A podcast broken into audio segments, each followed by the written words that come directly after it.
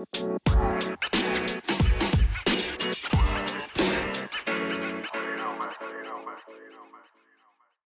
gearing up for the fall, um, but so for that, we're going to move into kind of a summer series, kind of wrapping up this summer. We're going to have four weeks in the Proverbs, and so um, we'll be talking about today true knowledge in Proverbs 1 through 7. So, this, again, this is a foundational uh, part. To understand the whole of Proverbs or all of Proverbs, you need these first seven verses to kind of anchor you in the text. And so, before we dig into the text, I want us to think about what, what is true knowledge. What is actual knowledge or true knowledge? Is, is it mean to be smart? Um, maybe at school. Maybe some of you were really good at school. I was like an AB student. It's like not super smart, but good enough to get by, you know. Never too smart there. Skills. Is it having certain skills? Um, you know, computer savvy, uh, music skills, this thing, that thing. Is, is it attaining a certain job? Does that make you smart? Is it having a PhD? Is it being, again, um, there's like the street smart kid and the book smart kid, right? Um, is it being the person that has common sense, that just makes right decisions? Is it being wise in science, maybe math, maybe giving people counsel, uh, maybe life decisions, money management, relationships, people skills? What, what is true knowledge? Well, all these things that we've talked about lead to a sort of wisdom and knowledge of some sort, I want us to think about the starting point of knowledge and wisdom.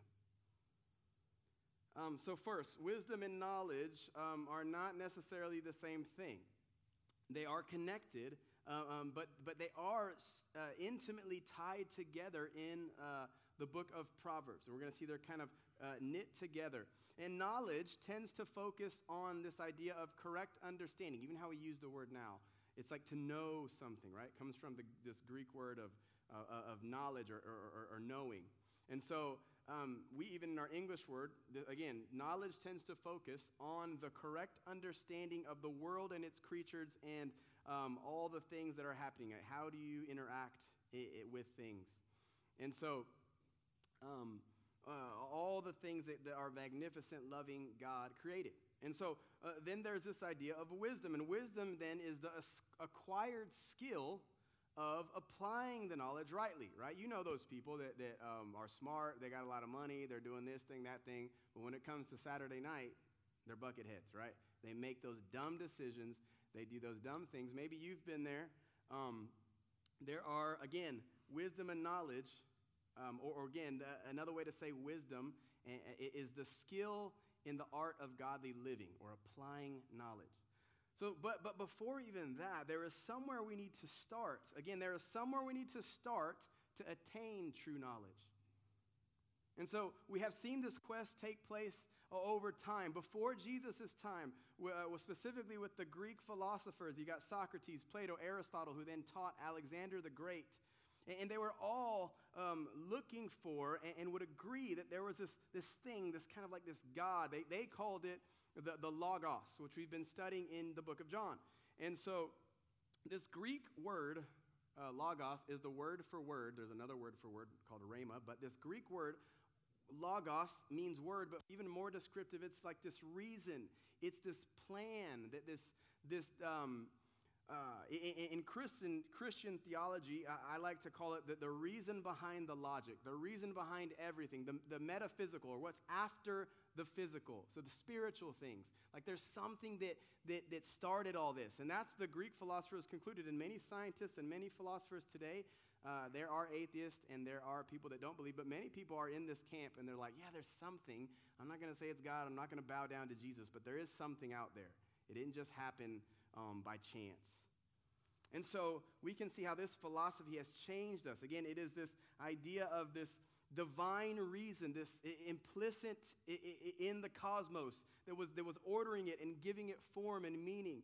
And so the logos, again, is this reason behind the logic of everything, um, and especially the metaphysical, the things we can't see. And so this concept, defined again by the term logos, we see this found in Greek, in Indian, in Egyptian, in Persian philosophical and, and, and theological systems. And again, it became particularly significant in Christians' writings as, as the Apostle John starts his gospel with this, this idea, with this uh, saying Jesus is the Logos. He says the Logos has begin, been with us from the beginning. And, and, and so, with this idea, we, we, again, we've been learning in the Gospel of John um, that, that God is, the, the, again, the one who is active in creation. And we see that that is actually Jesus Christ, and that He um, gives the structure to the cosmos and, and he reveals his divine plan, specifically the salvation of man. And so then, this Logos underlines the basic Christian doctrine of the, the pre existent Jesus, that Jesus is this foundation. And you see, from, from the beginning of humanity, the humanity we, in a sense, have been uh, seeking for this true knowledge. And again, that brings us to our text today in Proverbs 1 1 through 7, where we are going um, to see that our text will teach us that true knowledge has a source. True knowledge has wisdom, instruction, and an audience which leads to the fear of the Lord. So let's read uh, together um, uh, our text today in Proverbs 1 through 7. If you have a Bible, open it. If you have a device, turn it on. Now, I would encourage you to have your eyes in looking at the text with me as we talk and your heart open to the Lord as He kind of reveals um, what this means to us today.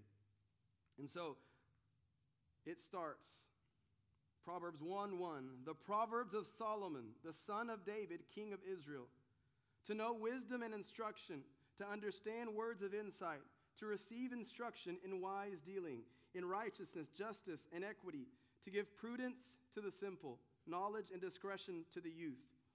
Let the wise hear and increase in learning, and the one who understands obtain guidance to understand a proverb and a saying, the words of the wise and their riddles. The fear of the Lord is the beginning of knowledge. Fools despise wisdom and instruction.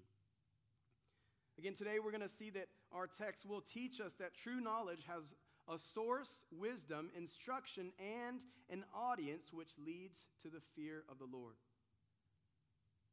And remember again, humanity has, since the beginning of time, been asking this question like, what is true knowledge? We see this kind of in us. Um, and we make up idols and a bunch of things that are not sourced in true knowledge. But that's the point. God wants us to fear him. He says that's the beginning, that's the starting point. So, the main point of the whole book of Proverbs comes again from these seven verses. They serve as this anchor thesis for the whole book. And so, let's look at our first point today, and we're going to see that true knowledge has a source. So, look at verse 1. It says, The Proverbs, okay? These are, Proverbs are wise sayings. I'll talk more about them in a second. But it says these wise sayings of Solomon. Solomon was the son of David. We see there, the son of David, king of Israel. And so there is this source that was coming from these human writers, but even more than that, we know that these proverbs are words of wisdom from God. And so, again, what is a proverb? A proverb is a wise saying. That's a simply way to say it. It is a maxim. We say these uh, axiom or aphorism. There's these kind of uh, uh, way, fancy ways or smart ways of saying little statements in, in another way, they're just little statements of wisdom. So, uh, the Proverbs are not necessarily um, uh, guaranteed 100% precise if you apply them. Now, um, some people may think that. Uh, I, I used to even think that, like, it, it, it, that if, if that these Proverbs are 100% true for everybody, but we see in Scripture that there are exceptions.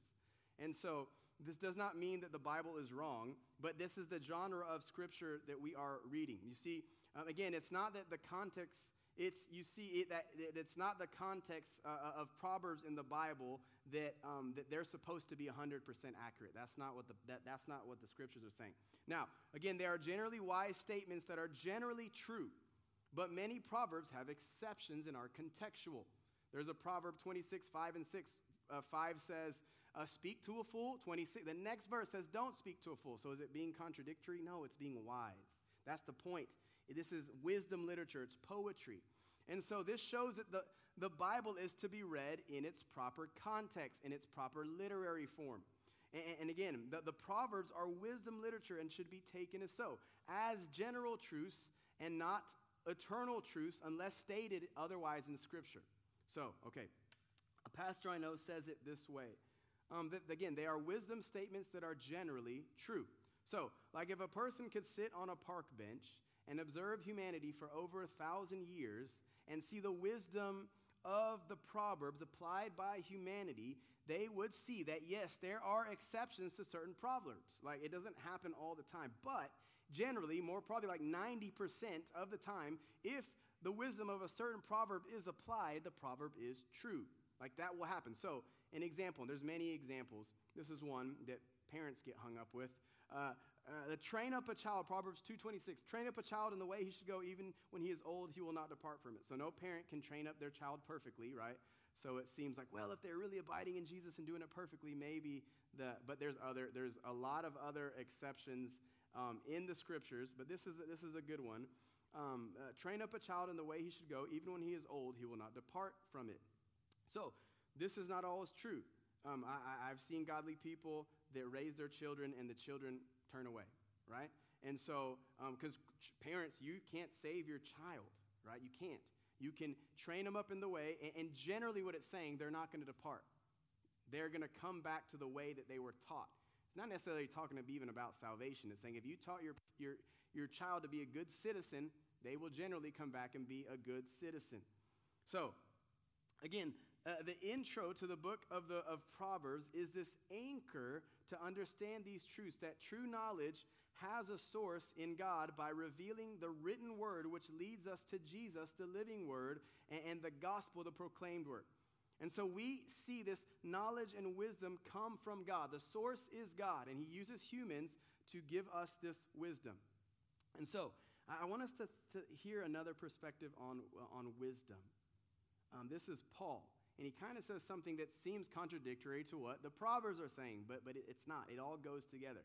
Again, the, the, the people of the Bible were philosophers. A lot of times, as Americans, we're not philosophers, we're just black and white, and the Bible is very philosophical. It's making us think, like, oh, I get it. So looking at, listen to Paul in 1 Corinthians 1.30. Paul says, But God chose the foolish things of the world to shame the wise. The Proverbs would say, Don't be a fool, right? But listen to how Paul says it. But God chose the foolish things of the world to shame the wise. God chose the weak things of the world to shame the strong.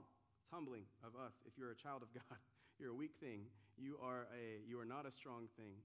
God chose the lowly things of this world and the despised things and the things that are not to nullify the things that are, so that no one may boast. You're like, is he talking about things? He's talking about people too. God used the, the, the, even, even the nation of Israel, it's a small, insignificant nation throughout history that no one cared about. He used that small little nation to still be kicking and still. Um, uh, I, think, I know God has a plan for them, and, and, and, and historically, we've seen Israel just be, um, be taken over and taken over and taken over and, and, and sin and mess up just like we do. And so that Paul says, why? To nullify the things that are, so that no one may boast before God. He said, It is because of him, God, that you are in Christ Jesus, who has become for us wisdom from God. And he says, That is our righteousness, holiness, and redemption. Therefore, as it is written, let the one who boasts boast in the Lord. So, this is the point. He's saying, Boast in the Lord. And so we know that the source of the true knowledge of God, as revealed in the written word, the living word Jesus, and the proclaimed word, the gospel, show us our second point, which is that true knowledge has this wisdom. But where is this wisdom found? We just read it's found in Christ Jesus, who has become for us wisdom from God. But what happens here, if we're honest? We think wisdom comes from other sources. We think wisdom is found in knowing ourselves and, and, the, the wisdom and, and the ways of the rest of humanity are the way that we find this wisdom. Just look at human history and look at our current state today. Nothing's changed. Ecclesiastes says there's nothing new over the sun. And so, for years, cultures and our culture today has told us, and, and our culture today tells us that humanity in themselves, that we are good enough and that we can get better and that we are actually getting better. There's all these things before World War I and World War II that the world was getting better. Christians thought this. And that, that the millennial reign was coming, and yes. And then what happens? World War I, World War II, and then all the different like uh, dispensational theology of like the end times and that some there, there's there's some truth in some of that but people ran away with that and then they, they went to the other side of like well, doom and gloom everything's uh, everything will end, everything's horrible. Why? Because we were missing the point. Jesus is the point. If he comes today or if he comes tomorrow. Our culture tells us and has been telling us for years, and people still think this that we are, that, that, that we can, as humanities, we don't need God. We're going to get better. We, we, all we have to do is be politically correct and stop saying the things and, and, and control ourselves and hold our little tongues. But we can't.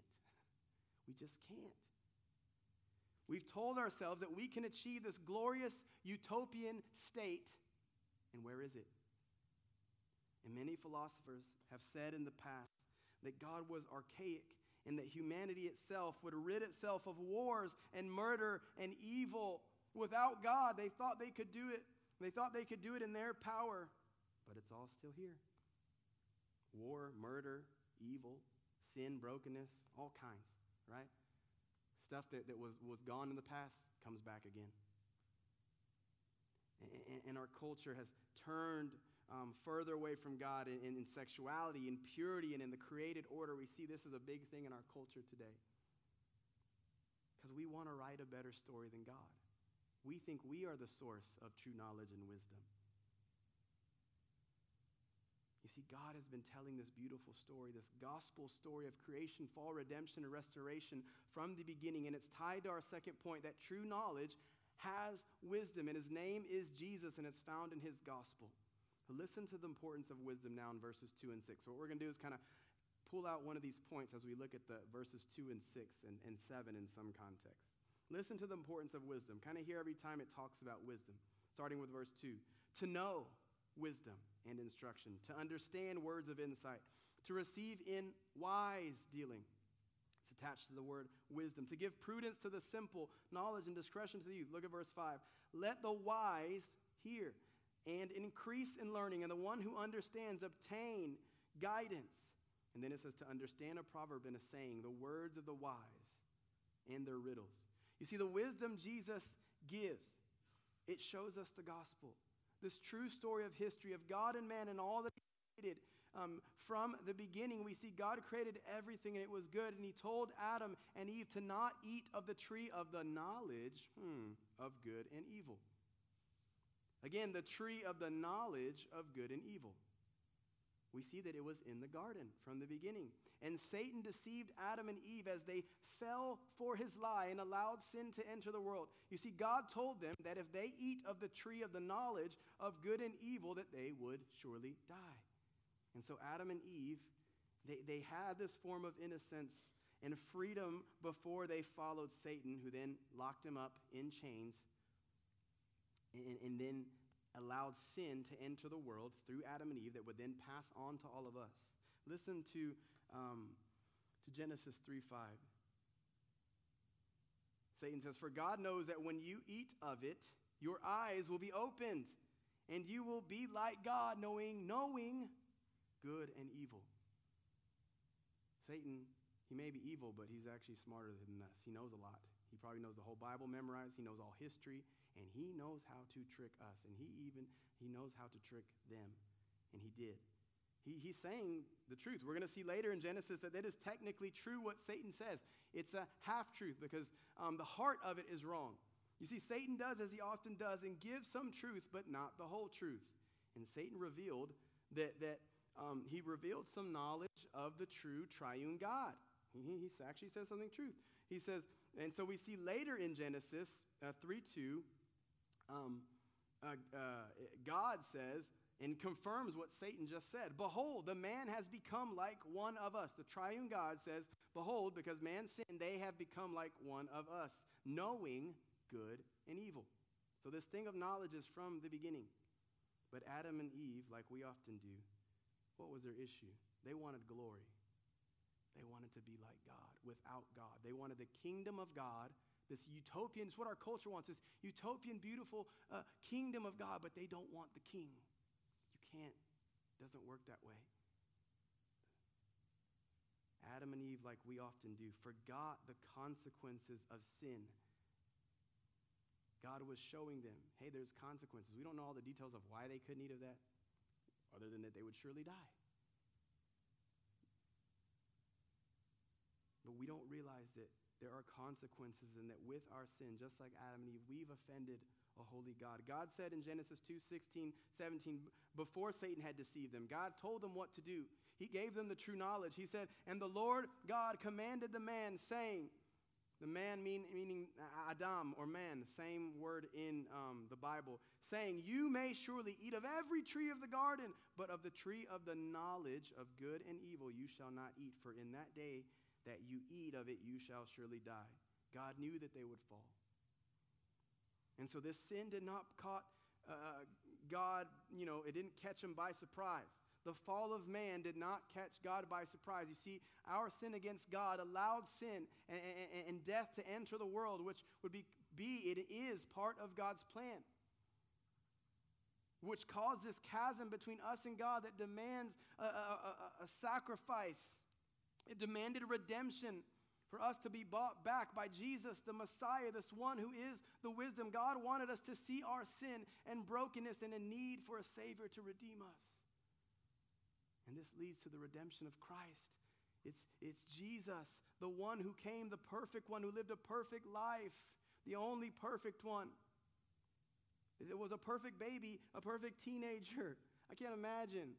He didn't get mad at his siblings. He did all the right things, and people said, Man, you're still wrong. And he took it.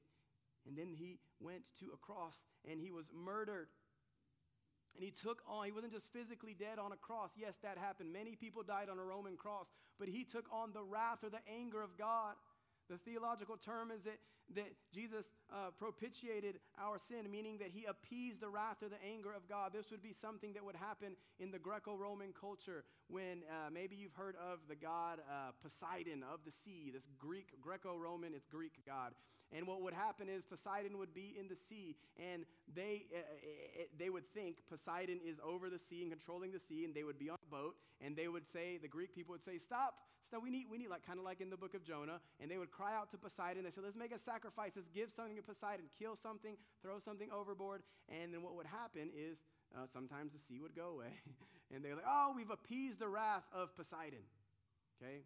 Most of that was happenstance or demonic. The point is, that's what the sacrifice of Jesus actually did. God has wrath and anger, but it's perfect. It's the most perfect wrath, just like you and I have wrath and anger, right? If someone hurts your child or your spouse or someone, you can have righteous anger. The problem with us is it, it quickly becomes unrighteous anger. But God is just and He is perfect. And that's what Christ did. He came on the cross. And just imagine Him taking, He knows all the true knowledge, He knows everything, and He still, He be like, uh, uh, Corinthians says, Second Corinthians says that he became sin for us. Who, he, he became sin for us. The one who knew no sin became sin. He took on the wrath of God and he propitiated um, the, the, the, the, the wrath of God, and, and, and he became the sacrifice that then gives us redemption. It gives us freedom. It gives us the ability now to know this king. And so he then could atone or cover us. It's going all the way back to the Old Testament. He could cover our sin in his death, his burial, and then his resurrection and his ascension. He now gives us a response as humanity to repent and believe. Yes, initially, but for the rest of our lives, that we would walk in repentance and belief, and that we would turn away from Satan and Satan's kingdom and turn to God in belief and turn to the kingdom of God and believe in Jesus and the Holy Spirit's power that we would be ones who fear the Lord. You see, this is true wisdom, which will bring us to the end of the gospel story one day when all the pain and all the things you think God is not just, God will come. There will be a day, and there will be no more tears and no more pain, and He will set it right. He will set it right. He's going to renew the whole world. He's going to make all things new and us as his children, if you know him, He will bring about this glorious future. We, he will judge and, and, and judge the world of sin and evil, and God's going to purge the world of sin and evil, and He's going to usher in this righteousness and peace, guys, where we're going to see every moment the glory of God. What a glorious day that will be. You see, true wisdom allows us to see that gospel story. Not the stories we want to write, but the story that God has written, the actual history of humanity and us. And so, again, our second point stated that true knowledge has wisdom, and it's found in Jesus and his gospel, which leads us to our third point today that true knowledge has instruction or discipline. We don't really like this part. There is a form or application in how true knowledge comes about, which is just helpful way to live. So look at verses 2 and 6 again with me and see the instruction that is to be heeded and applied, which actually, and again, instruction can be translated discipline based on the gospel. So we see these characteristics of, again, true knowledge and wisdom. It says, to know wisdom and instruction. Instruction, and when you get instruction, you do what? You do it. And when you do instruction, that is discipline. Those are little things that you do every day. So let me give a quick example. If I say, hey, y'all, let's go to the gym today, all of us after church. Let's go for three days straight. Let's go hit it hard, nine hours a day, right? What's going to happen in three days? We're going to be like, oh gosh, I'm so tired. I'm hurting. And are we going to look that different in three days? No. We're going to be like, ah, it's not worth it. I want my Oreos. I want some ice cream. I just want to eat good, you know, food. And we're going to, and usually we're going to quit, right? That's what people do with discipline, right? It's like New Year's resolution, yay! I'm gonna do it. I'm gonna lose weight. I'm gonna, I'm gonna, I'm gonna save more money. I'm gonna do all these things. And what happens? You do it intensely for like a week, and then you're like, oh, it's too much. I bow out. Why? What is discipline? That's what it's saying here. To receive this instruction, to understand the words of insight, to receive instruction, again, discipline in wise dealing. Like, we need God. The reason we can't do those things is because we often, oftentimes try to do those things in our own strength. We don't realize with our work, we're like, oh, I'm so busy, I'm so busy. No, nobody's busy. No, we just make it. COVID proved nobody's busy. It's a lie. Yes, we busy, we can do things, but we just make up. Just like we make businesses, you make churches, you, we just, everything we do, we're making stuff up. And, and we're so busy. When someone says they're busy, that means they're undisciplined oftentimes. Yes, we all get busy. But oftentimes, I'm busy, I'm busy. It just means you're undisciplined. Thank you for revealing what you are. Okay, wake up earlier. I, I promise, I heard this uh, yesterday on a, a Facebook thing. Me and Candace were laughing. This young lady said she had, I forget what it was called. It was a syndrome. It was like late syndrome. What? She said she could not wake up on time and she was complaining about it. I don't know how to wake up on time. And she was complaining about that. Well, what is she saying? And then this other girl was responding with like how undisciplined she was and get an alarm clock. That's not an excuse. That's what our culture is doing. Everything's an excuse.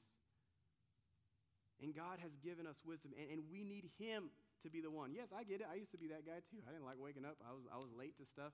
God can give you the, the, the ability to understand uh, discipline or instruction. Instruction is the receiving of discipline, and discipline is the actually applying it and doing it. So, so he says in verse 3 to receive instruction in wise dealing, in righteousness, in justice, in equity. We want these good things, but we don't want to be disciplined. Everybody wants to go to heaven, but nobody wants to die.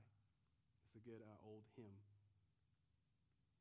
To give prudence to the simple, knowledge and discretion to the youth says, Let the wise hear and increase in learning. How?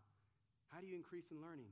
By listening and by doing discipline. Like you can say all day, yeah, you're an athlete, or you're this, or, you're, or, or, or that you love your wife. But if you're not disciplined in loving your family and loving your kids and going to work and actually uh, not just saving money, investing money, and doing all these things, you can say, I play for the Cowboys all day.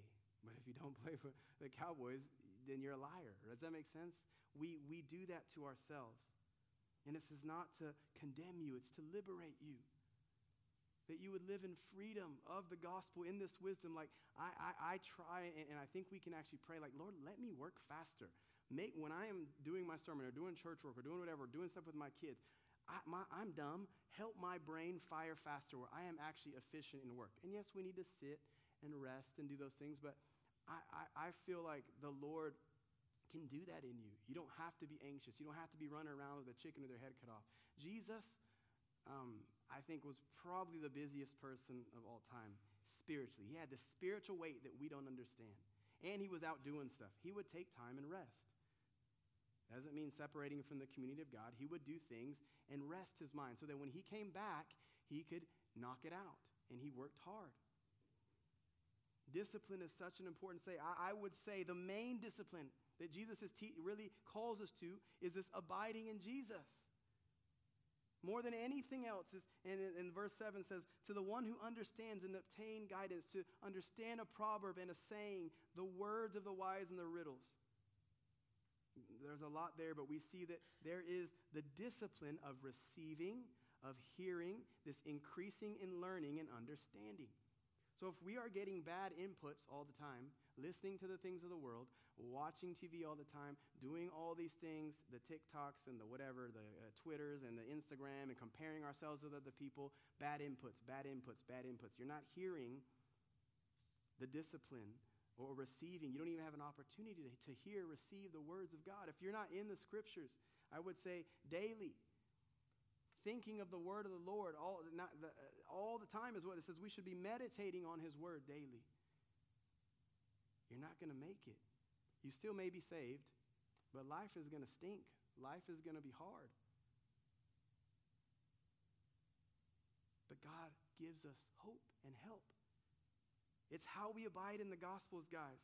By, by this, again, the, the discipline of receiving, uh, specifically of hearing, of increasing in learning and understanding. I know many people, they just like get out of college and like, uh, I'm done. I just want to go work my job and I'm not going to grow anymore. Like, what a horrible way to live. We should all be learners the rest of your life. Learn a new skill.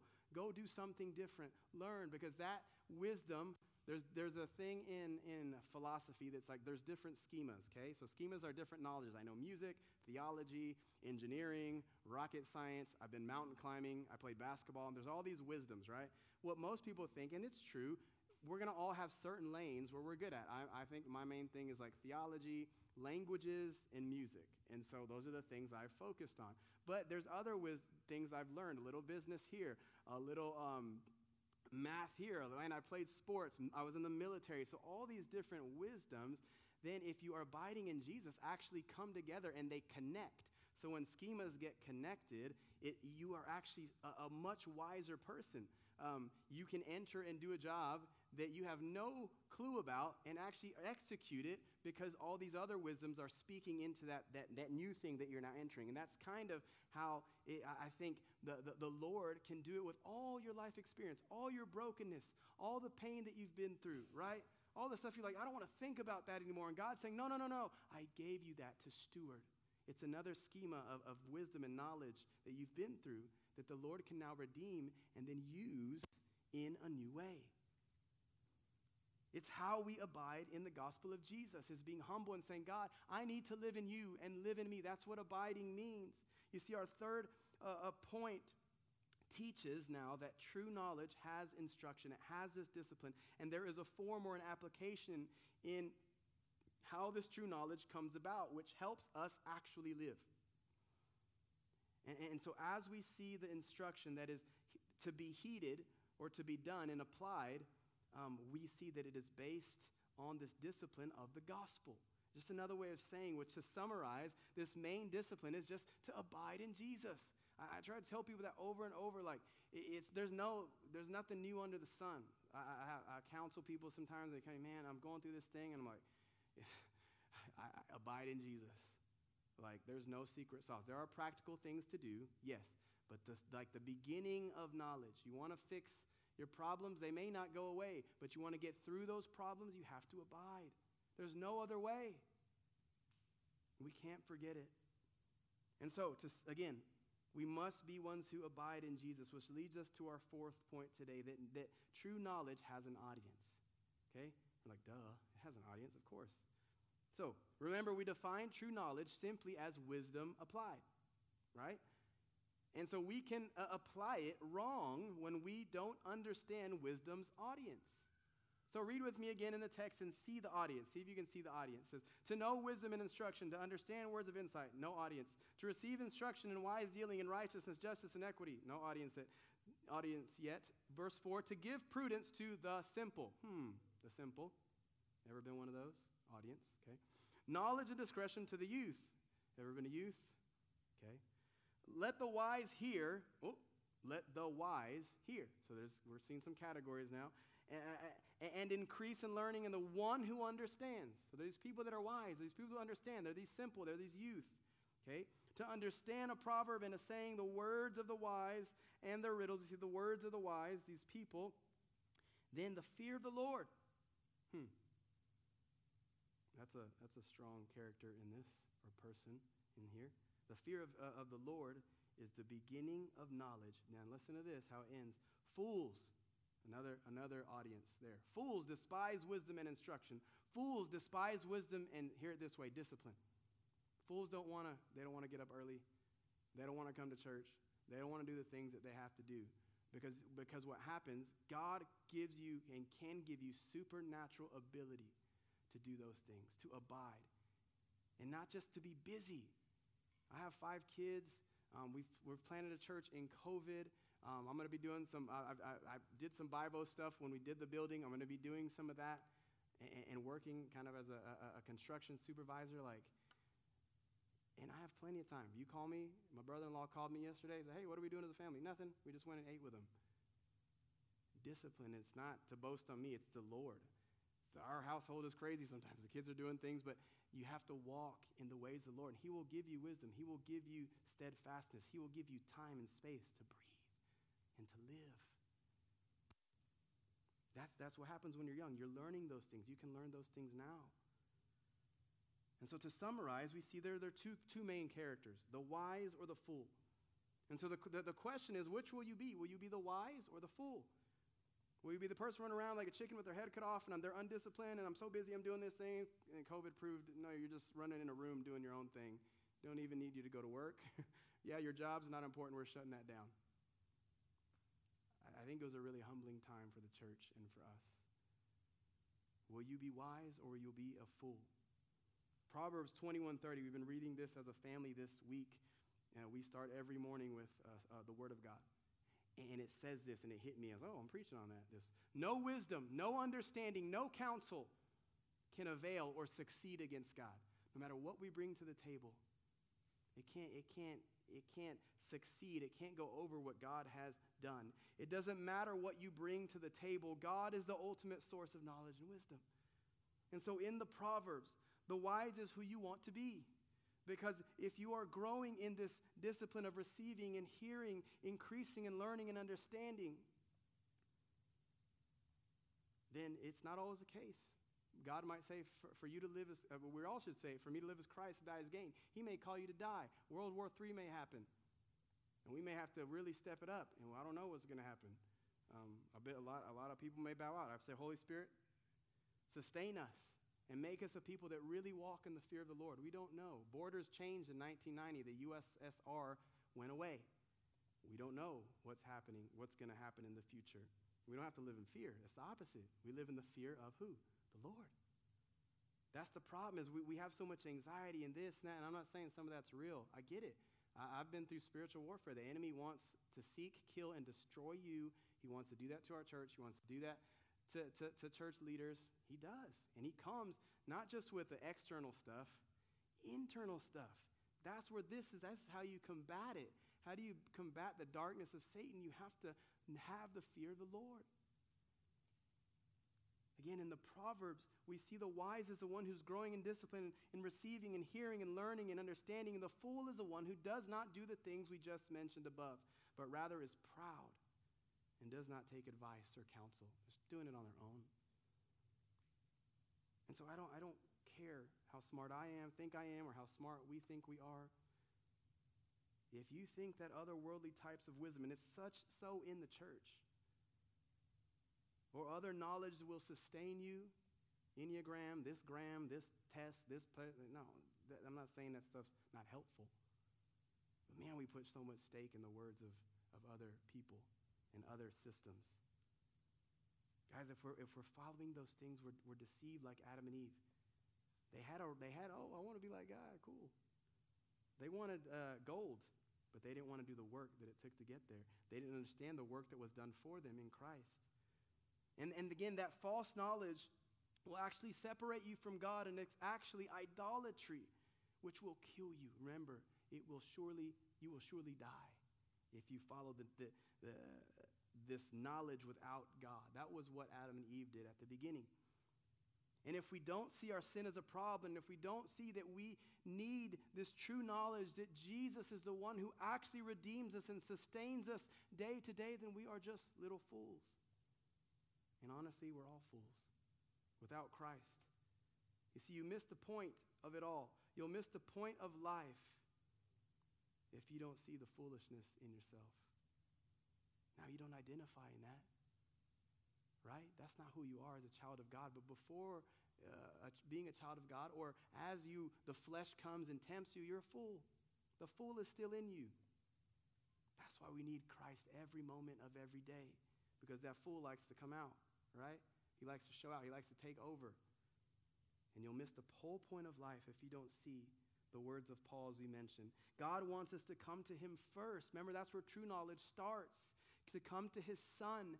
And then what Paul says of being foolish to the world makes sense. We're not fools to God, we're fools to the world. They're like, they're, they're weird, they're dumb, I don't, they don't make sense, they're such fools.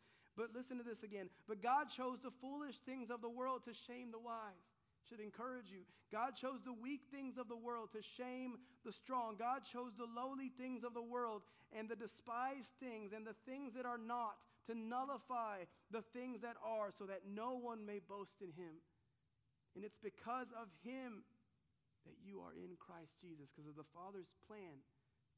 This true knowledge, who has become for us the, a wisdom from God that is our righteousness. It's your justice, it's your holiness and redemption that we find in Christ. Therefore, as it is written, guys, let's walk as ones who don't boast, but only boast in the Lord. You see, what Paul and our first seven verses in Proverbs show us our final point today, and we'll end here, that true knowledge has the fear of the Lord. If you are true, have this true knowledge, you actually have the fear of the Lord. Look at verse 7. The fear of the Lord is the beginning, it's the starting point of knowledge. Fools despise wisdom and instruction. You see, the beginning and end of knowledge, it starts with God and it ends with God. And so think with me do you despise wisdom? Maybe you're lazy. Maybe you just think you're too smart. Maybe the enemy comes or your own flesh and tells you lies about God and his church. Do you despise wisdom and instruction or do you love it? Because you know the true God. If you love God and his true knowledge and wisdom, this would imply that you are okay with being corrected. You're okay with being told, no, you're wrong. Nobody likes to hear that. That you're okay and told that you need to do better sometimes. Hopefully, those things are said gently and loving, but we need to be okay. Uh, or hearing, again, the words, you are wrong. It implies, if, you're, if you have true knowledge, uh, that, you are, that you have the fear of the Lord, not, not only being humble before other humans, but we should be, but honestly, can we honestly come to God in humility and brokenness when we sin?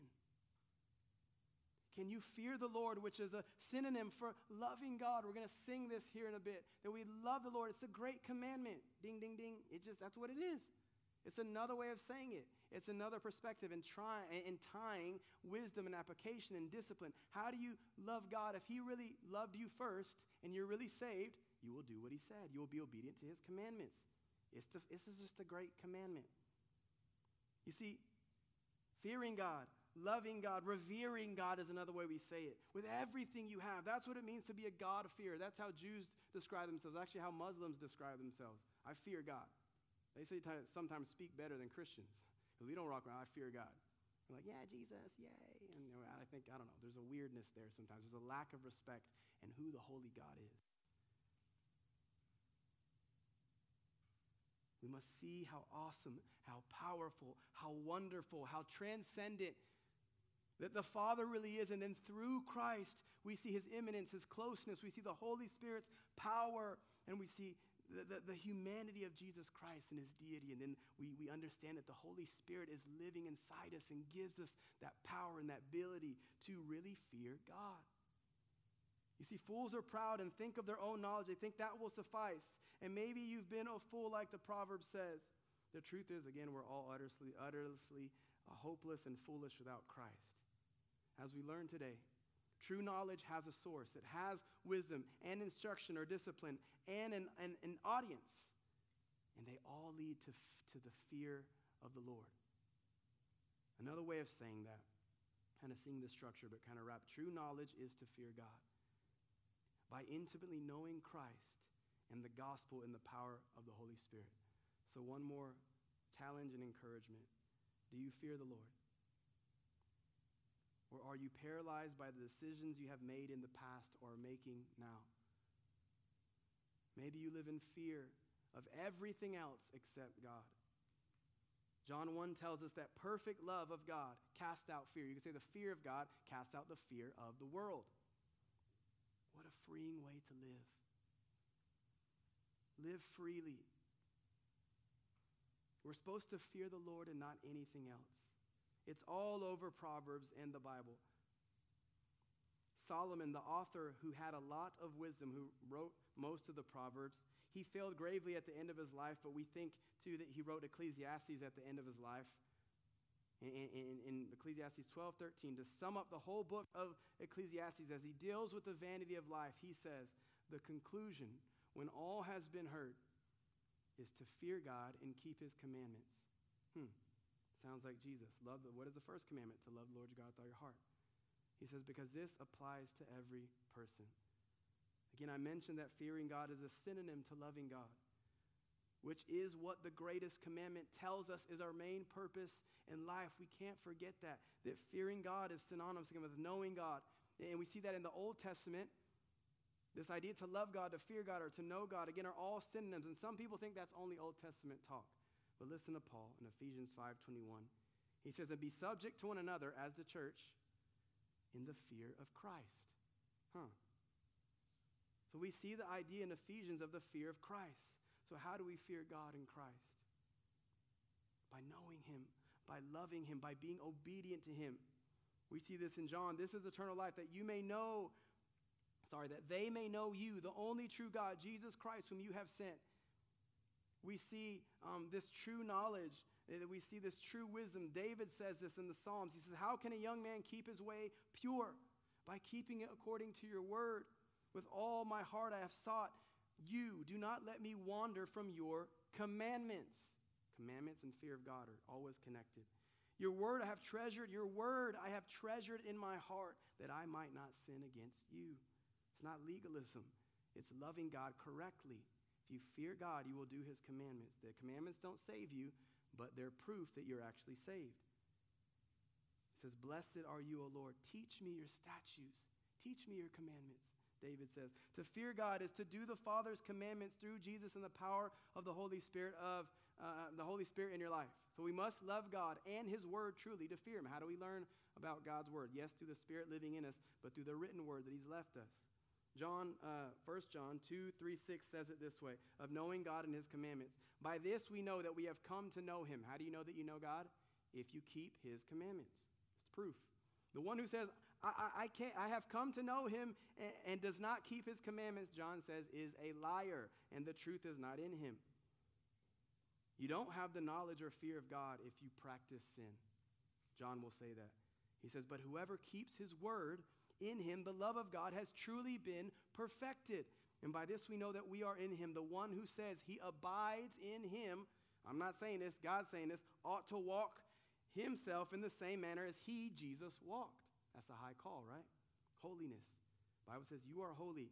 You are a royal priesthood. You're saints. So, do you love the triune God? Do you walk like Jesus in true knowledge and, and in this wisdom that is found in him? Do you fear him because you know what his written word says, and do you know what the proclaimed word, the gospel, is all about? I'm going a little long, but I'm, I'm going to I'm gonna wrap it up here. Ecclesiastes 8 12 through 13 says, Though a sinner does evil a hundred times and prolongs his life, again, the exceptions in wisdom, right? That's what he's saying. Man, a sinner does evil a hundred times, yet their life is long. Yet I know that it will be well. We're going to sing this song in a second. With those who fear God. Don't worry about how the rich are prospering or, or the evil are prospering. Because they, uh, it says, but, but it will be well with those who fear God because they fear before him, but it will not be well with the wicked, neither will he prolong his days like a shadow because he does not fear before God. So we see kind of the two sides there. Seems like the evil is succeeding, but God says, I got it. Neither will he prolong his days like a shadow because he does not fear before God. And then we look at verses 16 and 17. In the same part of Ecclesiastes says, yeah, Solomon says, When I applied my heart to know wisdom, he applied it to see the business that is done on earth, how neither day nor night do one's eyes sleep. Then I saw all the work of God, that man cannot find out the work that is done under the sun. There's so much going on. He says, however, much man may toil in seeking, he will not find it out. Even though a wise man claims to know, he cannot find it out. There's so many things to seek and to know and to learn. And God says, have true knowledge. Another way in Deuteronomy 29 20 says, We can try to know everything and try to figure out the secret things of God, but Deuteronomy 29 29 says, speaking of this true knowledge, the secret things belong to the Lord our God, but the things that are revealed belong to us and to our children forever, that we may do all the words of this law. Again, obedience is rooted in the commandments of God. I don't think we like to hear that in the church. We're like, we talk about grace and God saved me and all that. Yes, of course. But if you're his child, you will heed this true knowledge. You will have true discipline and instruction in your life. You're going to mess up. Nobody's perfect. Nobody's saying that you're going to be perfect, but you should be being perfected. That's the beauty of the gospel. Actually, what is that showing? You're weaker and weaker than you thought. You're like John says, May I decrease so that he might increase. And as you do that, it's like this reverse tr- tornado of repenting and believing. And as you grow, this is sanctification. You'll see your rings will be bigger. You'll feel you, you'll know your sin more, you'll feel it more, and you'll have this joy of the Lord in, in belief. And then you'll repent and believe. That's how life is. And you'll keep doing that. And people will see, man, that person has big rings. They're a man or a woman of God. But you see what God has done in you through the power of the Spirit. You see the brokenness that you have, and then you also are able to have joy. That's what it means to follow Christ. Remember, the true knowledge is to fear God by intimately knowing Christ and the gospel and the power of the Spirit. So let's pray.